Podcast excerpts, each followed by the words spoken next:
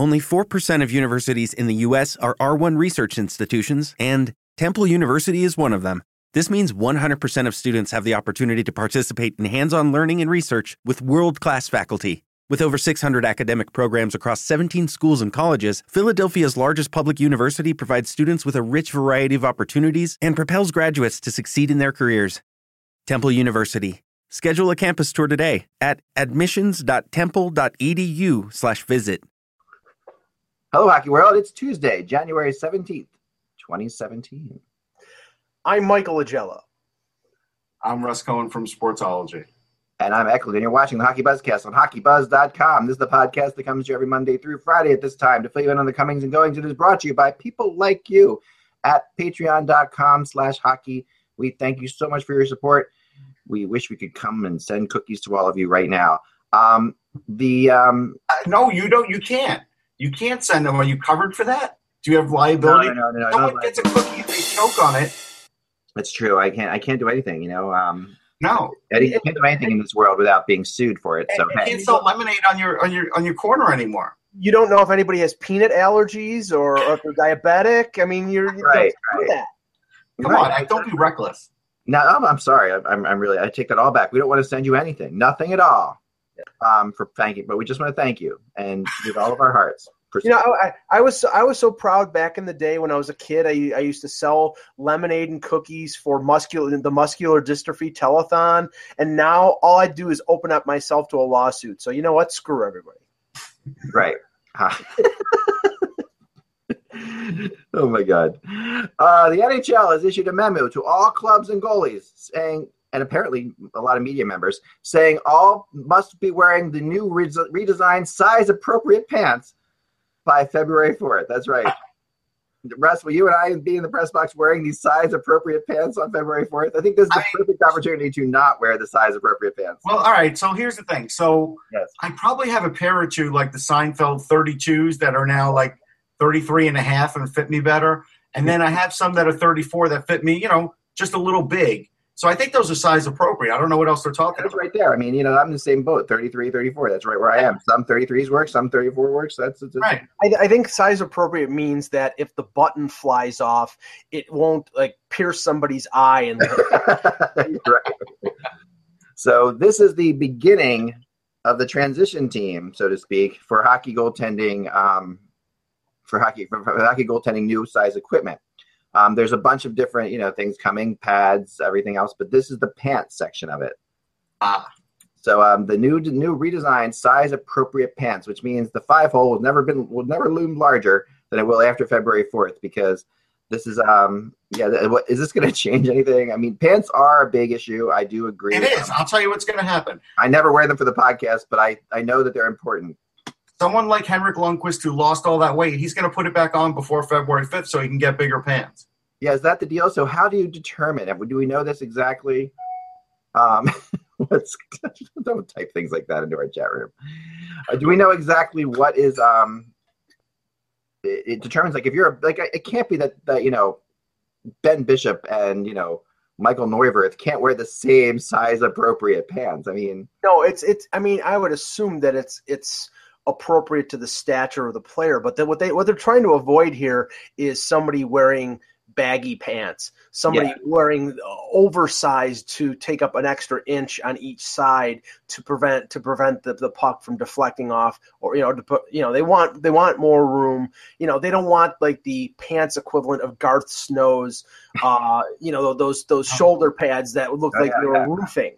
Although I've seen Garth Snow in suits and they look fine, so I don't I, I don't think it translated outside. Yeah, no, that was um that he was he was what he was in the '90s and shoulder pads were out in the late '80s, you know. But he didn't. It was um no, but he really that was the '90s, and I remember that. I I'll never forget the big Garth Snow game like that. I think of is like a game seven of, of a Penguins Flyers series where Garth Snow gets thrown in um, at the last second because Hextall's hurt, and um and he wins the wins the game seven and wins the series. Um, and uh, but he goes in there with those, and that's the first time I had noticed and seen those gigantic shoulder pads, which looked like uh, basically a shield that he was wearing that came up on the sides of his like this almost, you know, to the sides of his head. looked like a skateboard ramp. That's what they. they Yeah. You know, here- here's the thing, and I kind of wonder now. I saw a picture yesterday of Henrik Lundqvist breaking in new equipment because clearly, you know, he's not having the best season. Maybe he's going to put in new pads. I kind of wonder if he was breaking in new pants too. That that was it. I bet because I mean February fourth is not that far away. Um, No. you'd have to. I mean now pants. You know of all the goalie equipment that I own, I have a pair of goalie pants right over there, which we could show you later. Um, but Yeah, you've we don't need to see him. Yeah, please. You've all No. seen goalie pants.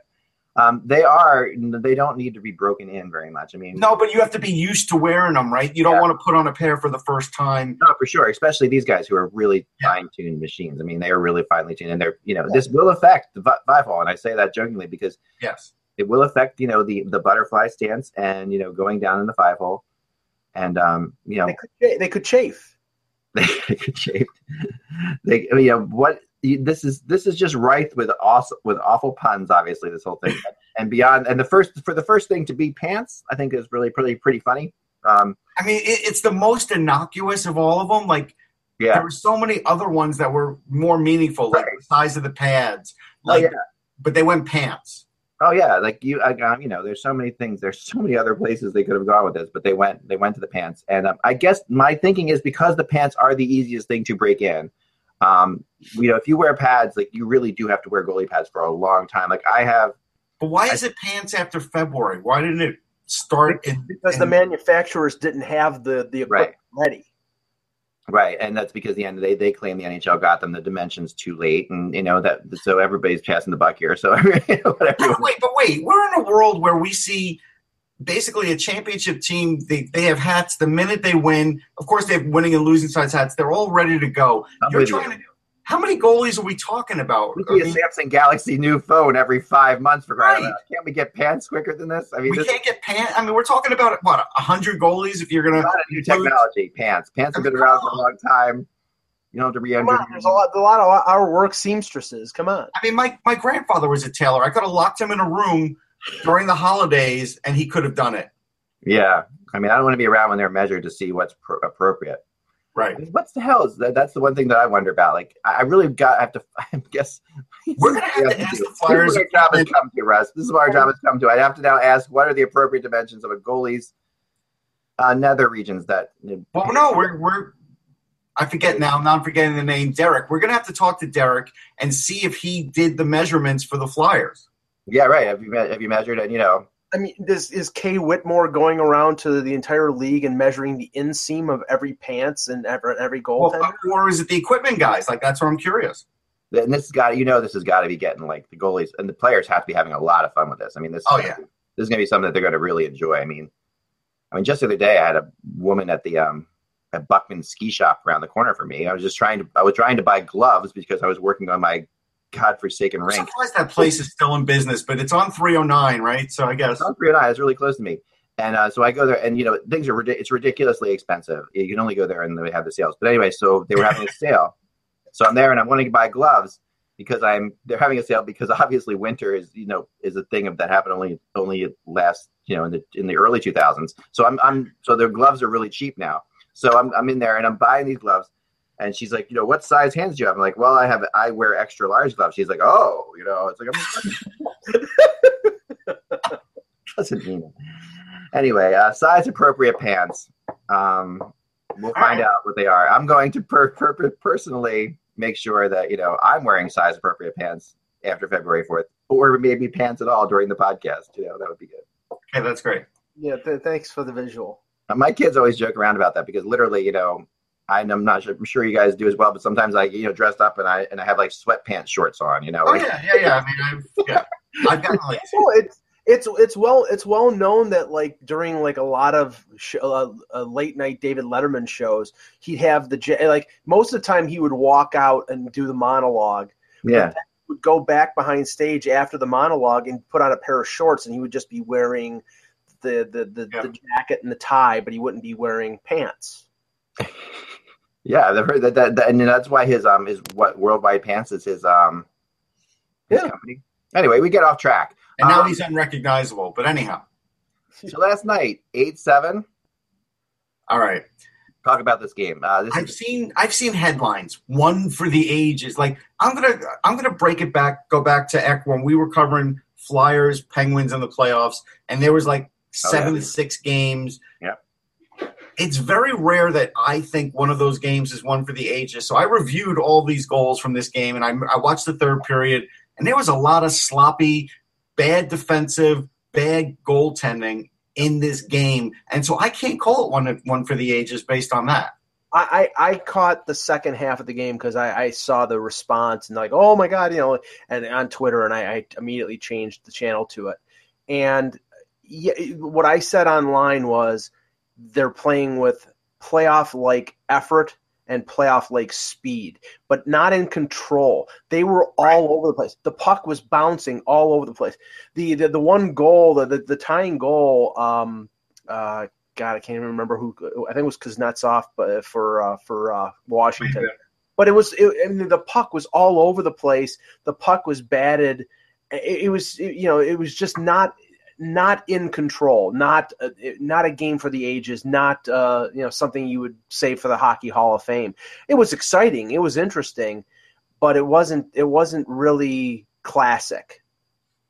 Yeah, it wasn't. It, it, and it felt like at some point these players just you know decide they were just going to go for it like and then and you know at, at, some point you just defense just goes out the window and you just and they play and and that's it felt like an all-star game to me more than like anything else that's really, i mean it was close which made it interesting um, there were some weird stats involving this game um, you know first of all like uh, the crosby 87 stat you know that someone put out there the crosby wears 87 you know pulled into a tie for 87th all time in scoring after winning an 8-7 game that's a good one um, I like that one. And good. Malkin's hat trick in the second period. Malkin gets a hat trick, yep. And the crazy thing that the Capitals going into this game had not allowed an even strength goal in 321 minutes. Wow. and they allowed five in eight minutes last night against the Penguins. Um, so that 321 minutes without an even strength goal. That's that's that's. No, I'm I'm because Grubauer was in late in the game, so I'm assuming Holtby started this game and got and got yanked. If if if, if that's not the case, all he I know Holtby got yanked. Yeah, now th- this has to be a concern for Barry Trotz and the Caps because I've seen Holtby play, I think, three times in the last couple weeks. He got yanked after giving up three goals and eight shots against Toronto. He gets yanked in this game. You know, he was playing as good as Carey Price two years ago, last year. He was a really effective goaltender and played well in the playoffs, even though they lost to Pittsburgh. But they need him to play at that level to win and I think there's a little bit of even though they're like the right now in the lead for the you know, for the President's Trophy, which really is meaningless. I think they're doing it more on their offense and more on you know Ovechkin and Backstrom carrying them than Holtby standing on his head, and they, they need Holtby to be at that level for them to win. Sure, but you know now there's almost no debate about what's going to happen with Matt Murray and the Penguins because he gave up seven in this game. He gave up four the game before. On December 22nd, he gave up six. Like he he's not been the same since his hand injury. We don't know if his hand's 100%, but it's going to be awfully hard to trade either of their goalies now. So that's why I don't think either of their goalies are going anywhere because they're going to have to make a decision at some point who their starting goalie is too. No, they really are, and it's going to be it's going to get well. I mean, I think that I think you would have to think that Murray would be able to pick it up again, but it, it that's not easy to do. You know, for for you know a young goal. I mean, he's he's right. still a young goal. He's still technically in the you know he's, he's still a rookie. Technically a rookie, which seems crazy because he's played so many games in so many situations. But. Well, it's weird how the Pittsburgh and the Tampa Bay situations have mirrored each other because Vasilevskiy has not played as well as people thought he would play for Tampa Bay. As soon as Bishop got back from his injury, Bishop went in. They're in a tight race for a playoff spot. I don't just like I don't think Pittsburgh is going to move Fleury because you know maybe they just want that insurance of having both goaltenders there. I'm not so sure that Yzerman's going to move Bishop because he doesn't need to move him for for cap space, and he's not 100 percent sure what Vasilevskiy is doing right now. So I think they're they're going to keep Bishop, and I think that Pittsburgh's going to keep Fleury. And Eck, we talked about this yesterday, but you have to admit now and I think you could blame um, Dave Hakstol for this. The Flyers no longer have a number one goalie either. Oh yeah, no, they they don't. They don't. And I mean, I don't know if he, I don't know if it's. There's three teams that are playoff teams that really don't know who their goalie is going into the playoffs. Yeah, I mean, I don't know that you blame Hextall for this one. No, Hakstol, not Hextall. Hakstol, Hakstol. Sorry, yeah. Um, I don't even know if you can do that because, you know, like we, t- we talked about before, the situation is strange. But and then you had Neuvirth hurt for so long. Um, that's it's a hard one to really to really say. They've got it. I mean, they they look. Well, they had Mason Wright during that stretch, right? They did, and he was really good. And he was great. Then the minute Neuvirth came back, they threw him back in. Yeah. They didn't have to do that. No, they could have. They didn't. They could have. They could have. Although Mason was starting to go south before Neuvirth came back, so I think that's why they did it. Okay, and then and then Mason did play a few in a row, but then the game that everybody said that Hakstol was brilliant when he pulled Mason may have done more damage than just getting a That win I in that game. with. That I do agree with. Um, and I think they could have gotten more time from Stolarz in there somehow too. And that was my next point: is they may have to put Stolaris in and see. yeah, because you really do have to put him in. You really, they really are at the point where they need to know what the heck they have with him. Yeah, Well, I mean, goal, goaltending right now is sort of like really. I mean, it's always a key component of any team having stability and, and being able to rack up wins. But you look at Dallas, their problems continue. You know, Lehtonen, Niemi, both playing badly. The goaltending was costly in a game against Buffalo yesterday. Winnipeg, as we were talking about yesterday, Eck, um, there was some, you know, Connor Hellebuyck has not played well the last week or so. It's beginning to be a concern. Michael Hutchinson's their backup, he hasn't played well either. They call up Pavelec today. Um, so they, they're they're in full panic mode. Buffalo doesn't know who their number one is. Leonard keeps either getting hurt or getting sick, and every time he starts to put things together, he get you know, something happens. They go to Anders Nilsson. He plays okay, but he's not a number one. Then they go back to Leonard. So it's, I mean, the teams that have their goaltending straightened out, they have an advantage. Obviously, I mean, teams like Minnesota, Yeah. teams like uh, Anaheim with you know with Gibson. Uh, if you have solid goaltending, you got to step up on some of these also rans and some of these teams battling to get in the playoffs because some of those teams don't know who the hell their number one is. Yeah, no, I think that's very true. And uh, although I talked to somebody this morning who was about this whole situation, and um, he said, "Well, how?" And he was one of my favorite guys to talk to. He's like, "How many teams really? How do you define number one?" You know, we talked about this, and it's always a tough thing to determine to define. He said, "How many teams do you really think have a number one goalie in the NHL right now?" And he said five, and I said, "Well, more than that, right?" And he's like, "No, I don't know. Like, what you what would you call number one?" I'd say about a dozen. About a dozen, right? Yeah. Um, I like that, Russ. That's that's perfect for you. I think it works. Yeah, glad we're, I'm glad we're keeping you busy enough and, and you're concentrating enough on the show to be able to find time to Wow, put on a that's more like it. and that's so um I see the halo but I don't see anything else. Oh that okay got it. All right. Yeah. Oh no, you didn't. I see the bald clown head. Sorry. I just thought that was normal. Um all right, so Oh man, so yeah, I mean his point was pretty accurate. I mean, we all define number one goalies by what? You know, like um obviously, you know, ev- no one has, you know, there's Dubnyk and there's Price and you know, there's Bobrovsky and there's there's uh, you know, uh, obviously Rask. Lundqvist, Rask. Um, Rask, all right, and so that's five, and now you and then you got to go to Holtby, that's six. Yeah. But like you know, and then and I guess Crawford's seven, right? So, but now where do you go? You know, I mean, there's Martin Jones, you have to include in that. Martin Jones, okay, yes, but you know, you see what he did last night. Yeah, but he still is. So that's eight. no, he still he still is, and he, but he also Luongo nine. Luongo is a number one right now. Like that. Yeah, he's a number one. I mean, he was a quite he was number one for a long time, but Murray Yeah, and, and Miller. Miller's a thing. I would- number one. so I was talking to somebody yesterday about a I rumor. would say there's ten to fifteen. Miller's number one too. I, I- okay, in was the, a number one, maybe, but now Well, no, no, but I mean, but he is today. That's what I mean. in the Atlantic, I think you have four: Price, Rask, Anderson, and Luongo. Uh, in the Metro, you've got Bobrovsky, you've got Holtby, uh, you've got uh, um, Lundqvist. I think you have to say Cam Ward the way he's playing this year. Yes. You know, Yeah, uh, and you have Schneider. That's n- that's nine. Schneider, sure, That's right. nine. That's nine in the East. I think we will have at least three in the West. So yeah. yeah. So, all right. So maybe you've got maybe we've got let's let's just twelve to fifteen. I'd let's say. say roughly half the teams have number one goalies. Okay, we can say that. Okay, so half the teams have number one goalies. That's not really. I mean, that really changes the way you define number one because technically they all have number one goalies. Right. Well, think of it. This, think of it this way: of the teams that I just read off, of the, the nine in the East, eight of them are probably playoff teams. So only one, Schneider, is is not going to is not going to be in the playoffs. So it pretty much makes out that you need a number one goalie to get in the playoffs. You're not going to, you know, it's not going to be like a uh, like a Bob Sauve, Don Edwards situation from the 1980s with Buffalo, where they split down the middle 40, 40 to 41 games. You don't do that anymore unless if you don't have a number one, if you have two number twos, you don't have you don't have a number one. Right, but we just named three playoff teams that don't have a number one, and then if Calgary were to get in Right. Is Chad Johnson really a number one? Like that's up in up in the air too.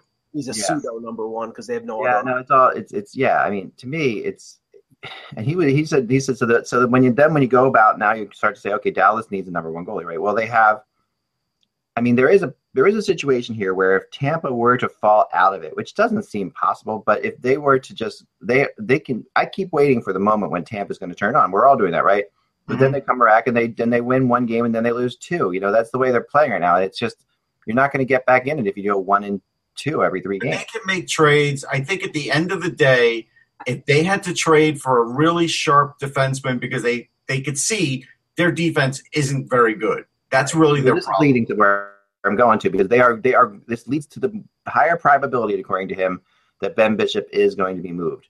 Um, and because the fact yes, that you know, we all, and we've all talked about it before. That I've and I've said the same thing. The Caps, I mean, the, the, Penguins and the Lightning. I'm in agreement with what you all said and written about. I've read, wrote what you wrote, Mike, in the Hockey Buzz rumor thing. Um, I'm in agreement that you know you need that both those teams really wouldn't.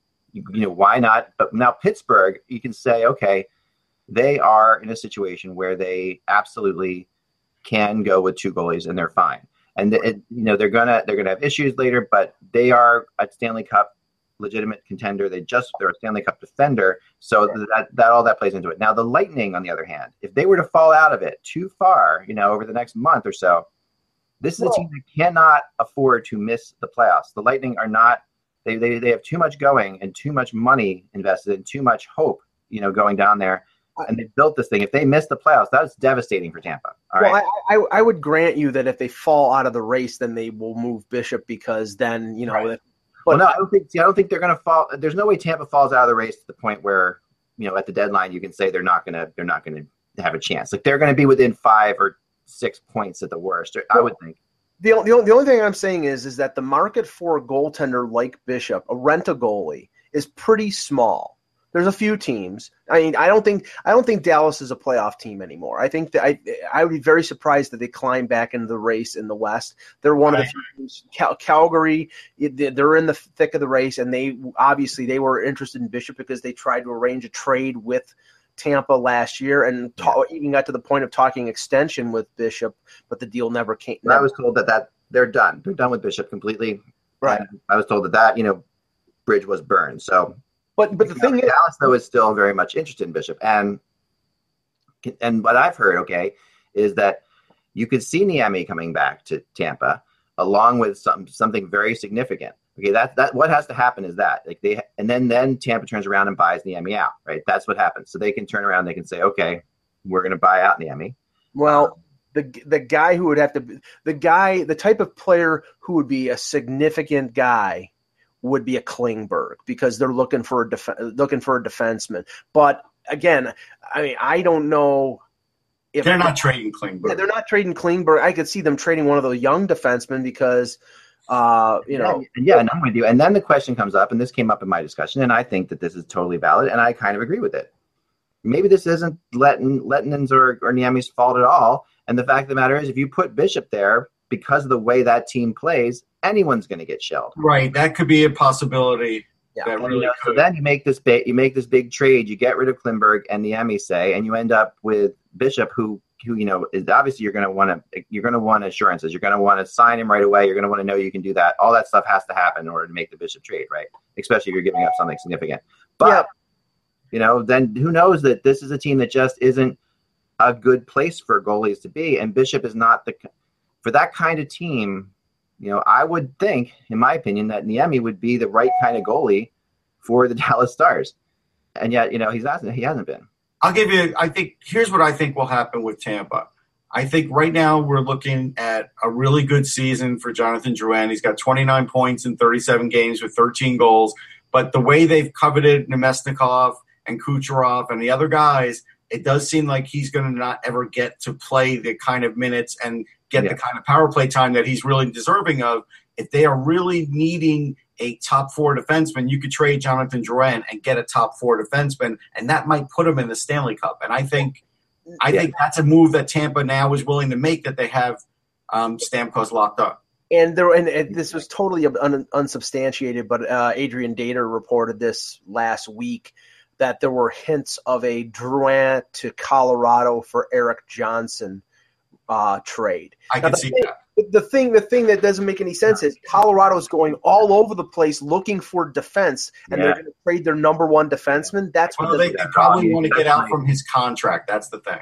Yeah, but no, that's that. I don't see that at all. I mean, I, I don't think that even helps Tampa really. I mean, I I, I'm sure they'll get a defenseman back like Andrej Sustr or somebody.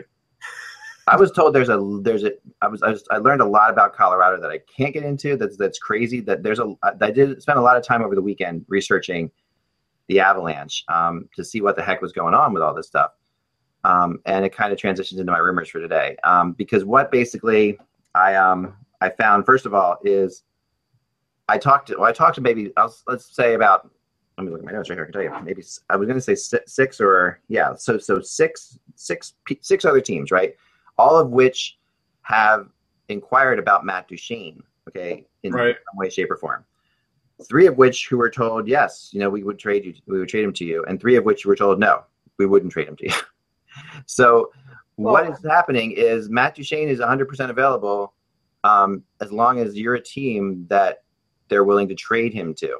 Um, and that's kind of interesting. And one, and a couple of these teams are surprising. Like there are teams in the East that you wouldn't say, why, why are they not trading him to the East? Like there's some strange things that really would surprise you. There's other reasons um, that I was told that I can't get into, but it could I mean it could be based on and I don't know if if he has limitations a no move or no um, limited no trade, but it also could be a team that you look at their prospect depth, you look at what they have in oh the no, it's not that. Yeah, I thought that too. No, but um, to be clear on this, this was literally like he's not available to you.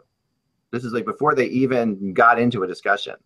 I mean that would make sense of teams in the West and teams that they're I know, I know. That's what I thought too. But there's actually some teams in the East, and it just shows you that there is a huge amount of dysfunction going on in Colorado, in my opinion. Like there's or or maybe they have talked to Matt, and there's teams that Matt doesn't want to play for, and they're trying That- to do the best that- thing for that's him. also that's also very possible. You're right about that. Um, Yeah.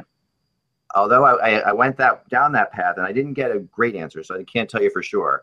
But uh, Right. the answer, I, the, the closest thing I got to that was that they felt like Matt would go wherever he was traded because that's the they they think he's the kind of player he is, and he'll just he wants if a team wants him, he'll go there Right. uh, because he is that kind of guy. He's a really class guy, and then he also just he's not going to play for a team doesn't want him and that kind of stuff. So Yeah, but saying that you'll go wherever you're traded and saying that you want to go somewhere more are two Right, that's a different thing. Yes. But, I mean, they, but even, even the, what's interesting about this is even when in the past when I've seen players who said I will not go there, I will not go to that city, I have still heard teams negotiate with them because there is still that feeling of like, okay, we're going to negotiate, and we can. We, the teams often have the attitude that they can convince the player later if they can get a good enough deal to going. Um, so they'll still talk. Even I, I know for a fact that I've seen this. Sure. But that's when, I mean, look, New York can get away with that. The Rangers can get away with that. There's a few teams, LA can get away with that, but most teams can't. And, like, as an example, there was no way in hell Vinny Lecavalier was going to Montreal. There just was no way that yeah, was he wasn't going to any happen. Canadian teams, and he made that clear. Like he made it clear, Yes. I'm not going to any teams in Canada.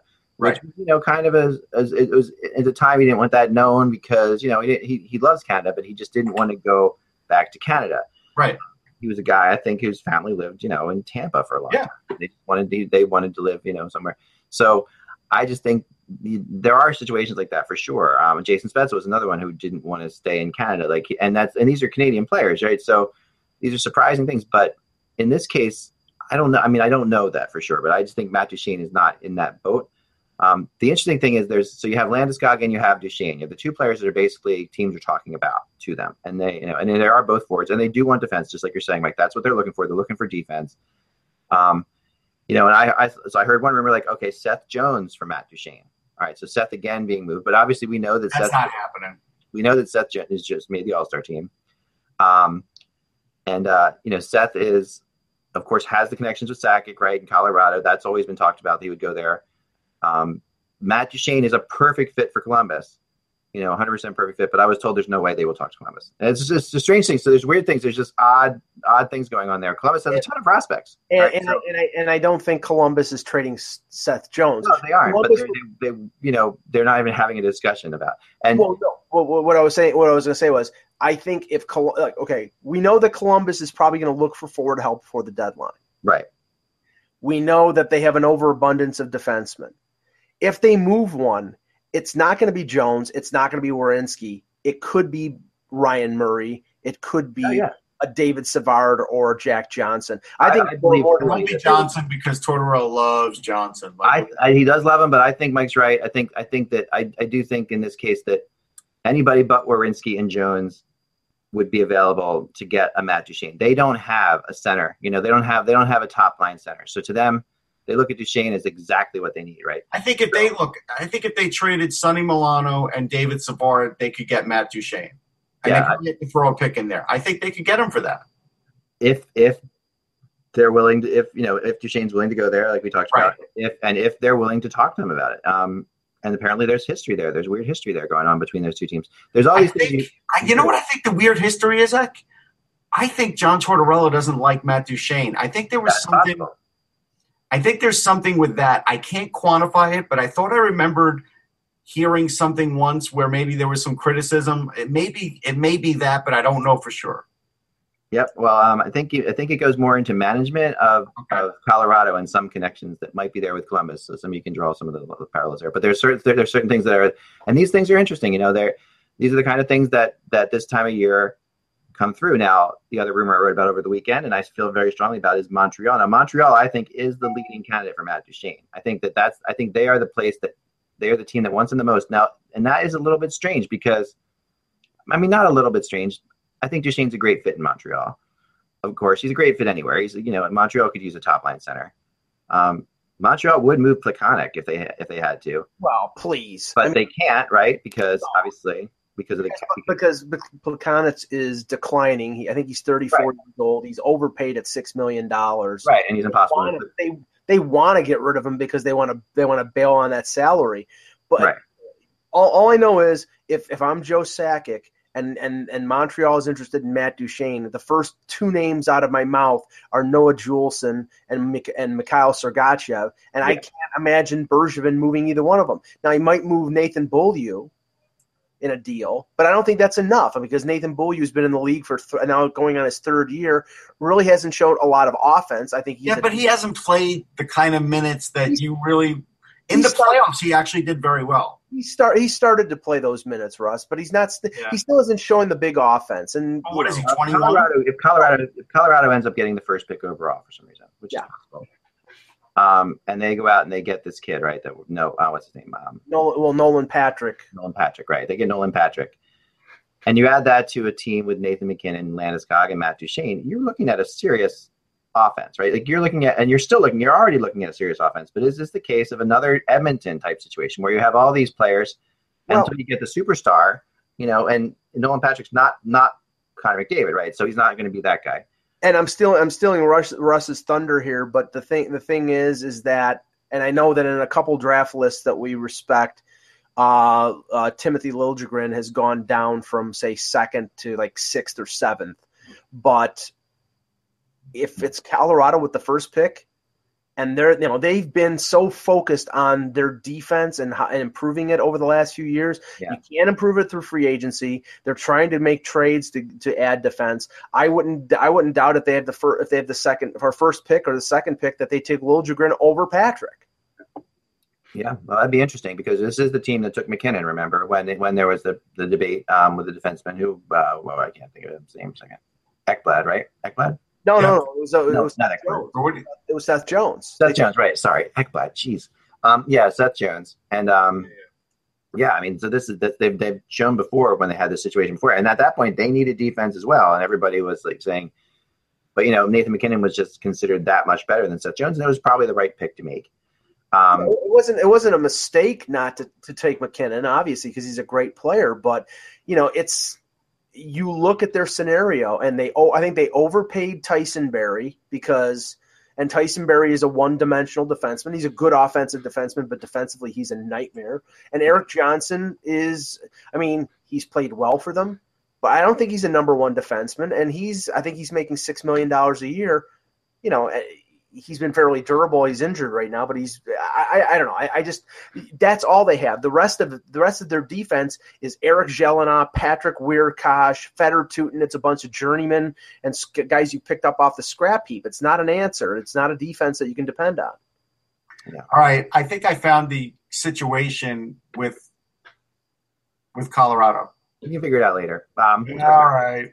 Um, let's move on to uh, to something else. Okay. Um, well, let's let's talk. You you talked in your blog about uh, about uh, JVR.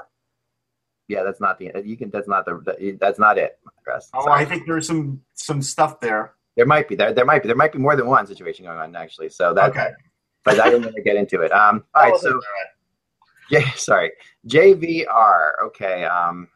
Now I have been, you know, we've written, I've written about the Flyers having interest in, in him. Um, we've written about the Devils, of course. Mm-hmm. Uh, even the Rangers have you know come up in JVR talks, which I don't think that's necessarily the case.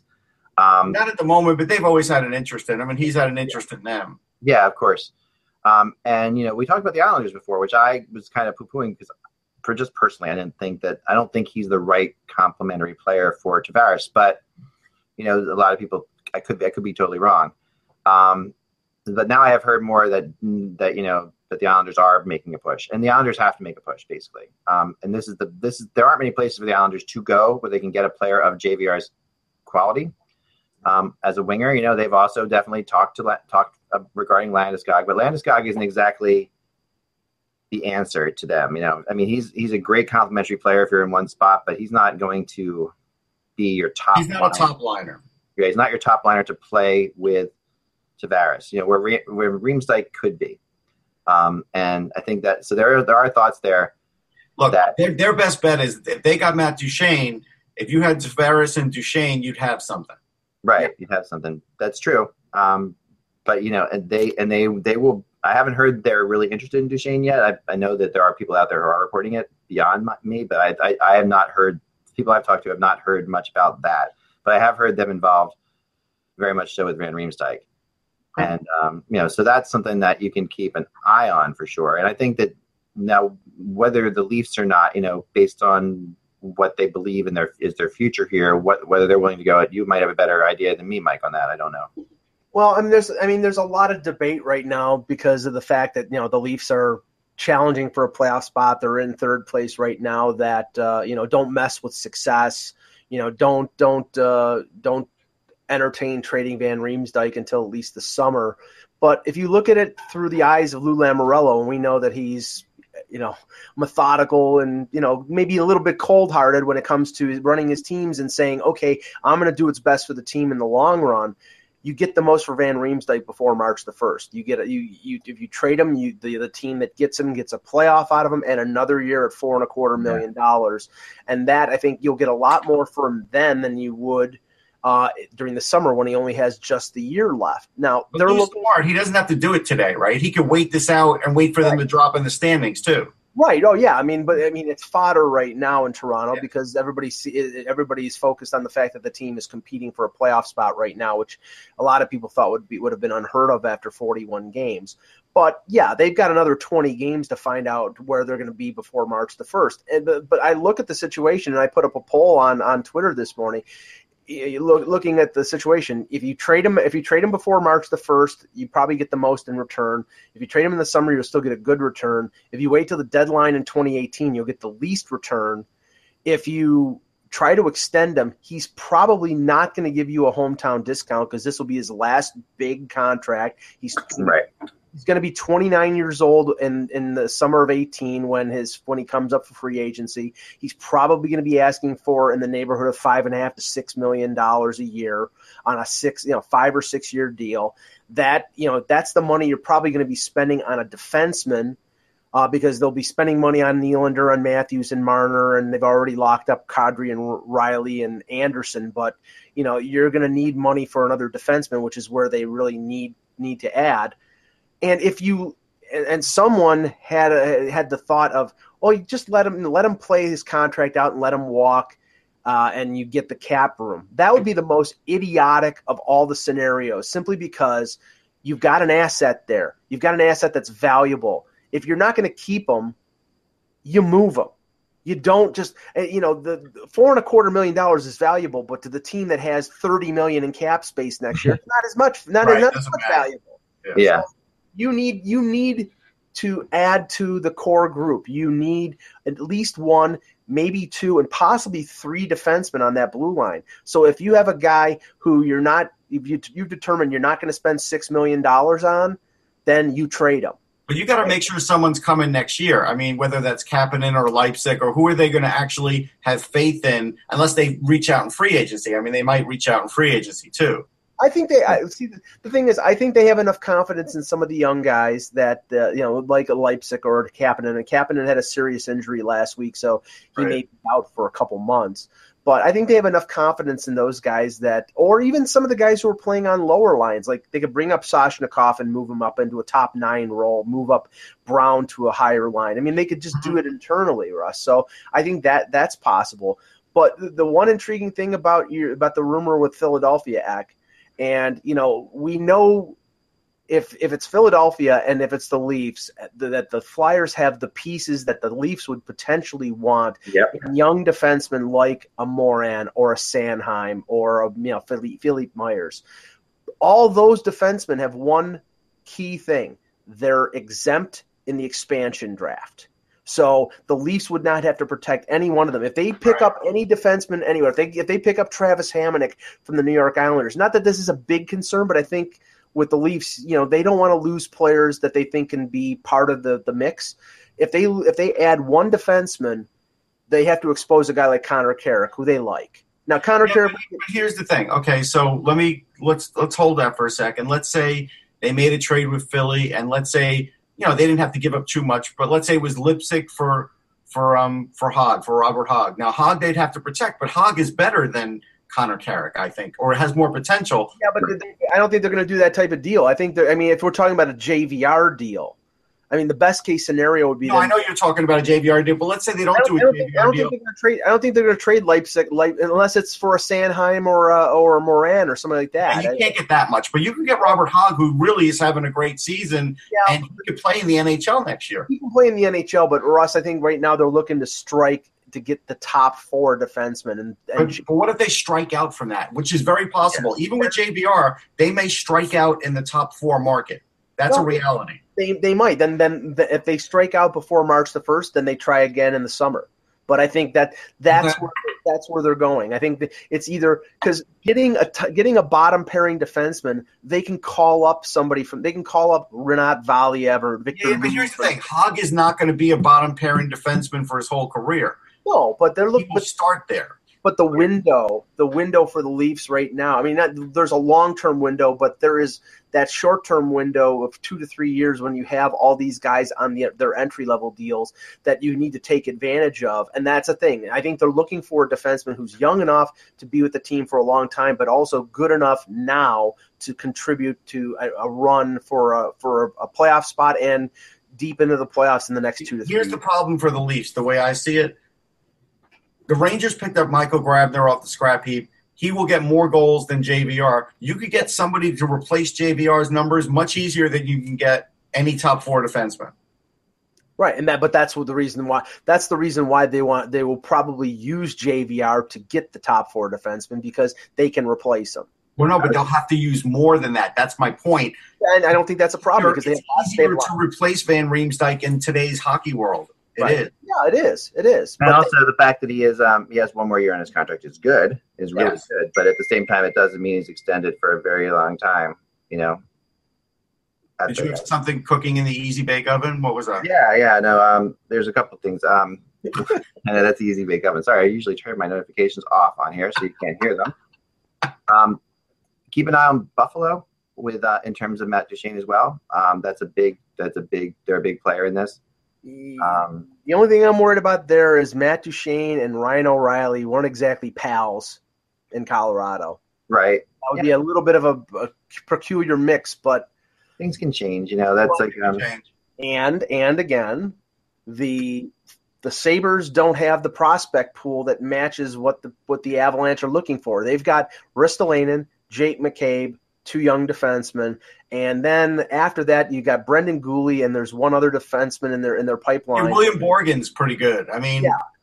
Yeah, and he's a college guy. I think that I think he would match it if they. I don't think they can get Guhle, but I think if you got Borgen, that's fine. yeah, but it's going to take you know you you'd, you'd be talking about that plus a Girgensons or something else. Yeah. It would take a it would take a lot, and I, I just don't know where. I I would be surprised if the Sabres trade for anything more than anything other than a defenseman. They're they're in the defense market big time. Yeah, no, I believe that. I and you know, but they they do. You know, I mean, Pegula, they, they like making big moves. They they Yeah. I do. and Sure. you know, this is the big. I mean, this is what Montreal wants to do, and you know, and you know, Montreal's also talked to talked about Shane Doan as well. And um, I got a really some, a funny letter about that the other day of someone telling me, "Oh, you're crazy! Stop the Shane Doan to Montreal thing. He's slow and doesn't fit in." And I understand all that. I can I can get all that, but you know, the people don't. Yeah. You me- you mentioned them potentially tra- trading Doan a couple months ago, and only in the last week, like Elliotte Friedman Yeah. on Saturday Hot, hot, uh, hot headlines and a couple other uh, Sarah McLellan from uh, from the Arizona uh, paper, they're saying knows what she's talking about. that that, uh, that Doan will be open, potentially open to waiving his no move to Yeah. go certain places where he has a chance to win. He's 40 years old. He's probably retiring at the end of the year. He wants la- one last crack at the can at, at the can, uh, at the cup, and you know, I, I, to me, it would th- make sense that he stays in the West because that's always been the the the Yeah, and San Jose and Nashville are two teams that have always been connected with him. Um, but LA, LA, LA too, possibly. Um, I also heard a lot about the Capitals with him, and I think that that's an interesting one too because you know the the Caps could use that. This remember that remember last year they picked up Brad Richards. I mean, I mean Mike Richards. Sorry, Mike Richards, and that was a kind of disaster. But they picked him up for a reason. Well, that- Doan's faster than him. That I know they picked him up for a reason that they still Not much. that, that something the Capitals still feel they need. Um, and, and, and it's a combination of like, you know, grit, experience, um, you know, a certain, a certain hockey thing that Barry Trotz really wants in that organization that he doesn't necessarily see. Um, and Doan brings all that, you know, he brings all that. And Trotz and Doan are tight too. They've been, Here, here's the thing, though. All right, this is the question you, we'd have to ask Barry Trotz, and I think we know the answer. You want to get the most out of Shane Doan. You kind of need him on the power play, let him get in front of the net. He's really good at that. Is he really going to get that chance in Washington? Who are you going to sit? No, he's on your second power play unit, no question about it. Um, you know, and you but you have to look at it like one of those situations where you know you're bringing him in as depth. You know, and if someone goes down, you're, Five on five, he slows you down too. he does slow you down, but he has, but he also it's just he brings he does bring a certain element of um of experience and to a locker room that really is They already have experience. Like to me, it's like you have Justin Williams, who's literally hanging on by a thread. He's got 13 goals, but he's not what he used to be. You Yeah. have a lot of these high skilled guys. I can if, if it's me and I'm the GM, Yeah. I can't bring in more age into that room. I can't. yeah Where, whereas the three California teams, I could make a case for each one of them with Doan coming in and playing, say, a third line role in Anaheim or a third line role in LA or San Jose, and him m- meshing with guys who he's played with internationally, like Thornton and Marleau. Mm-hmm. I mean, th- th- I bet Getzlaf and Perry. I think that makes a lot more sense. I do too. Yeah. yeah no it makes more sense to me too but um it doesn't think seem- Washington has to stay fast. If they don't, they're going to have a problem. yeah I mean and but we're you know what we start to see at this time of year are these contingency type thoughts and a lot of those contingency thoughts do tip us off as to where these teams are thinking their weaknesses are and that's why you have that we have to really keep a good eye on this time of year Well, look, look, I mean, let's just if we rewind everything. Last year, my my uh, my opposition to Mike Richards was he slows you down. Is he a really good enough penalty killer to make it a difference, or is it better to have somebody younger? This year, they've got Lars Eller. I think we've answered the question. Yeah, no, Lars Eller has done a good job for them, right? And there's no question about that. And he's he's exactly what they need, and he's big and he's strong. So, like, instead of Shane Doan, you're better off getting somebody in their 20s that can still fill that position, but doesn't, you know, doesn't isn't as beat up as Shane Doan, unfortunately. Or or a veteran who's got a little more a little more A speed. little more jump. I mean, you know, and, and Granted, he has slowed down. He has slowed down dramatically from his days in New Jersey. But a guy like Brian Gionta, who's a pending Yeah. UFA, I think he's still got enough there to play a third, fourth line role with somebody, kill penalties. You know he's a good leader. You know you could even see him maybe go back to Montreal or Washington. I, I think that makes sense. See, if you told me like Matt Cullen, if he wasn't with Pittsburgh, I would get that. Right. Yeah. Well, you, you you know all I can say is this: you have to have the guy who's super old, who the Stanley Cup is handed to, like eh, from the captain. Every every team has one when they win the Stanley Cup. You know, is it going to be Vanek who gets it? You know, handed to him from Jonathan Toews or whatever? Isn't Brooks Orpik old enough? No, but it's got to be the guy who's like hasn't played for the team forever. You know, it, it's always that like guy. It's a you know, it, it's like ke- like the chemo team and in factor you can call it or whatever. Just like he's going to be handed the cup. You know.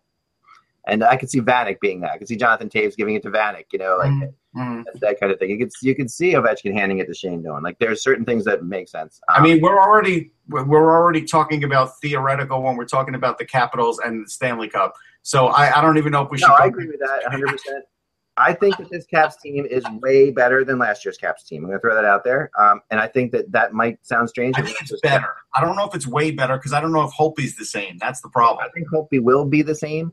Um, and, and I do think there's a definite aspect to when a team plays as well as they're playing right now.